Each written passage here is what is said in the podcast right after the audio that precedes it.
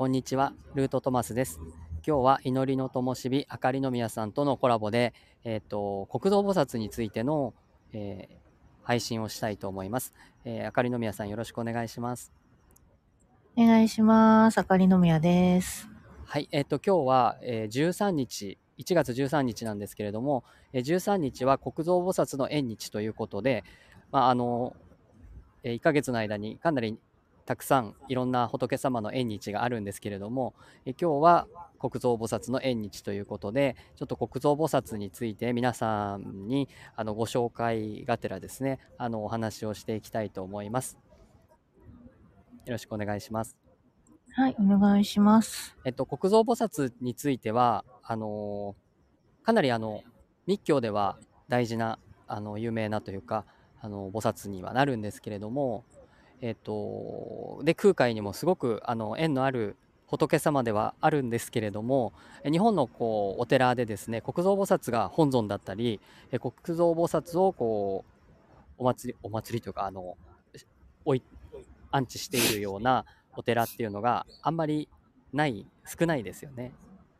うん、少ないんですよね。はい、そこについてちょっとあのお話しいただけたらと思います。はい。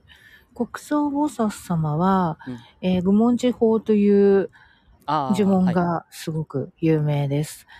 国蔵菩薩様は、えー基本的に空海が、あの、すごく信仰されていた菩薩様で、で、その愚問寺法を100万回唱えると、まあ、願いが叶うというか、知恵を授けていただける。はいで、知恵っていうのは、あの、簡単な、この、今現代に使うような知恵ではなくて、もっと深い、はいあの、自分を守られているような、うん、自分のその、魂から出てくる、うん悟りから来る、魂から出てくるような、こう、知恵っていうことですね。はいが授けられるというはい言われがあります。そうですね。あので愚問寺法がすごく有名で、空海もかなり若い時だったと思うんですけども、その愚問寺法を唱えて、えー100万回、あちょっといかなり短い期間、3ヶ月でしたっけ？うん、3ヶ月。3ヶ月ぐらいで、えーっと100万回唱えるということを行って、まあ、そうするとそのかなりこううん知恵の仏様なのでそういうお大きな悟りへの知恵を授けられるっていうことがうんあのうんあってただ、仏様自体はそんなにあのいろんなところでお見かけすることはないんですけれども空海自体はとても深く信仰してたということですよね。うんそうです。はい、空海が信仰していたので、で、愚問寺法で、あの、特別な力を、こう、たくさんいただける、いただけたということで、それですごく有名になった仏様でもあります。うんはい。うん。愚問寺法はこう簡単にできるものでしょうか？愚問寺法は簡単にできるものではなくて、あの、真言っていうのがそれぞれの仏様にあるんですけど、うん。国蔵菩薩様の真言は、ノボアケシャキャラバヤオンアリケマリボリソワカっはい。はい。ていう真言ですね。はい。その真言を3ヶ月以内に100万回唱える。で、えー1日に1万回唱えるはいっていうことですね。はいはい。で、うんそれを3ヶ月で終了する。3ヶ月って、まあ結構、なんて言いますか、あのー、愚問寺法を唱え、その100万回唱えると、まあ世間的には、はいまあ、せきあの、すごくこう、お金持ちになれるとか、お金に恵まれるとか、あとは、こう、記憶力がものすごく良くなるとか、あの、すごく煩悩に近いようなことを言われていて、それを実践した人も結構ブログで書いてはいらっしゃいます。えちょっと待ってくださいね。そのそれはそのそういうことの願いが叶うっていうことで実践したってことですか？そうです。100万回やったんですかね？100万回やった人が結構いらっしゃいますね。はい、うはいん。で、あの、愚問寺法で検索していただくと、うんまあ、ブログが出てきたりするので、うんうんまあ、あの、気になる方は参考に読んでいただければいいと思います。それ良い参考にしちゃいけないですよね、でも。良い参考にしていいんですか、そのブログは？いや、良い参考ではなかったですね。私もどうかなと思ってすごく見たんですけど、多くの方が、はい。うーん、実際100万回唱えました。でも、何も結果叶わなかったですっていう方が多いんですよ。で、あの、密教の真言を唱えて何か願いを叶えるっていうのは、はい。やっぱり呪術というものになるので、はいはい。簡単にうん一般の人たちが願いが叶うものじゃないっていうことだけは、ねうん、分かっていただきたいなっていうところがあります。なるほど。はい。で、うんやっぱり、あのーまあ、神道でもそうなんですけど、神と繋がっていなくてはいけないとか、あの、仏様と繋がっていなくてはいけないとか、うん。うんそこに信仰心が全くない人が、うんその欲だけで、うんそういうふうになりたいという欲だけで、うんあの、唱えたから叶ううんっていうのは、うんちょっと違うっていうことですよね。ね。簡単に言えば。う。うんん。で、1日1万回、うん。その、まあ、信号はすごく短いですけどね、ノーボーアケスキャラバヤオアニケマリボリサワカって、それをうん1万回唱えるっていうのは、うん1日で、しかも、はい。普段仕事をしていたりとか、うんあの、まあ、12時間ね、仕事をしていたりとか、8時間ですよね家に帰って。あ、そうです、8時間はい。で、まあ、行って帰ってきてっていう移動距離なんかを考えると、はい大体1日12時間ぐらいありますよね。まあ、簡単に。で、24時間あるんだけど、1日は、その半分の時間を、その他のことで使われてしまって、うん。うんその信号を唱えるっていううん時間が取れなかったりすることも多いので、なかなか1日1万回っていうのは、まあ、やってみていただいたらわかると思うんですけど、なかなか1万回っていうのは難しい。確か記憶によると、一う日、ん一日でも忘れたらゼロからやり直しって、そうなんですよ。それでなんか、うーん、私のその、まあ、師匠であった愛先生も、うん何十万回だったかな ?80 万回ぐらい、はい。うん、で、うん行ったところでうん、一日たまたま忘れてしまって、うん。で、またい一からやり始めたっていうショックなことがあったっていうことをいおっしゃっていてうん、うん、だからそれをやりきるっていうことができたとすると、それ自体はすごい、すごいことだと思うんですよね。すごい、すごいすごい。もし本当にそれが3ヶ月でっていうことであるならば、1万回以上唱えないと終わらないので、あのそれがやりきったということであるならば、やっぱそれ自体はすごいことだと思うんですけど、じゃあその願いの質の問題とか中身の問題とかが、あのちゃんと、としていないと、そこはそこでちょっと願いが叶うとかそういうものではないんだよって、まあそのえー100万回気が唱えている間に、まあそういうことも本来悟れるといいなとは思うんですけど、あの何のためにこれがあってうん。これが何を真言として唱えていてそしてこれが何につながっていくのかっていうことが分かっていくと、まあ、願いを叶えるものじゃないんだなっていうことに気がつい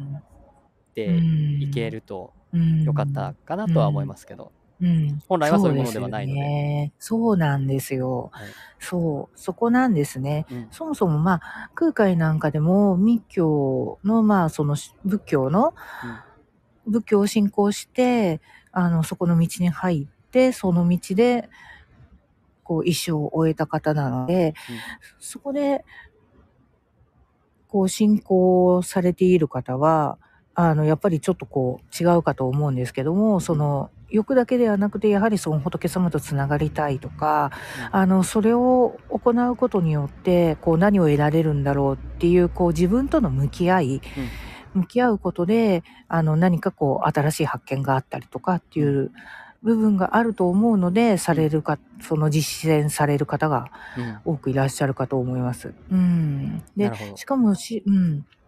えー空海だったりとか、まあ空海についておられたお弟子さんなんかでも、い100万回まず唱えました。うん。それでやはり、こう、知恵を授けていただくことができました。で、うん。知恵っていうのはもう記憶力がものすごく良くなるとうん。か、はいはい。あの、その効果だったりとかっていうのは、記憶力がものすごく良くなるとか、その本を読んでももう、もう忘れない。そうですね。一回読んでも忘れないっていううん。あのお経とかも。うん、はいっていうなんかすごい知恵を授けていただけるっていううんことだったんですけども、ことなんねまあそれを一生、一生をかけて、はい。まあ3回から5回ほどその実践された方も多くいらっしゃるということでした。えそれは、うん。あの誰ですか？ああそこまではちょっいやあのとそそれはその一般の方じゃなくてってことですかね。一般の方ではなくて、僧侶ってことですか？あの、僧侶ですね。うんと、空海にのお弟子さんなので、うん、実際、実際その空海と、その仏教活動をうん。共にしてきた。方。一回じゃなくて100万回を何回も何回もっていう。うんうんうんうん、まあ3回から、うん。空海も3回は行ったっていうことだったので、なるほど。うん、うん。で、まあそれを虚空ということなので、うん。宇宙とつながれるっていうこともあって、うん宇宙真理ですね。うん。で、まあそのあたりのこうスピリチュアル的な体験っていうかなんかこう求めている方なんかでうもんされる方はいらっしゃるんじゃないかなって思います。なるほど。うんその本来のその国蔵菩薩のご利益について、すあの、まあ、今日ね、その縁日ということで、あのまあ、愚問寺法というのもそんな有名なものではないのであの知っている方も少ないかと思うんですけどその愚問寺法を唱えるというかそもそも国蔵菩薩のその本来の授けていただける、うんまあ、ご利益って言っていいのかわからないですけどその力っていうのをちょっと最後にお聞きしたいんですけどどういう力を授けていただけてどういう意味なのかっていうことですね。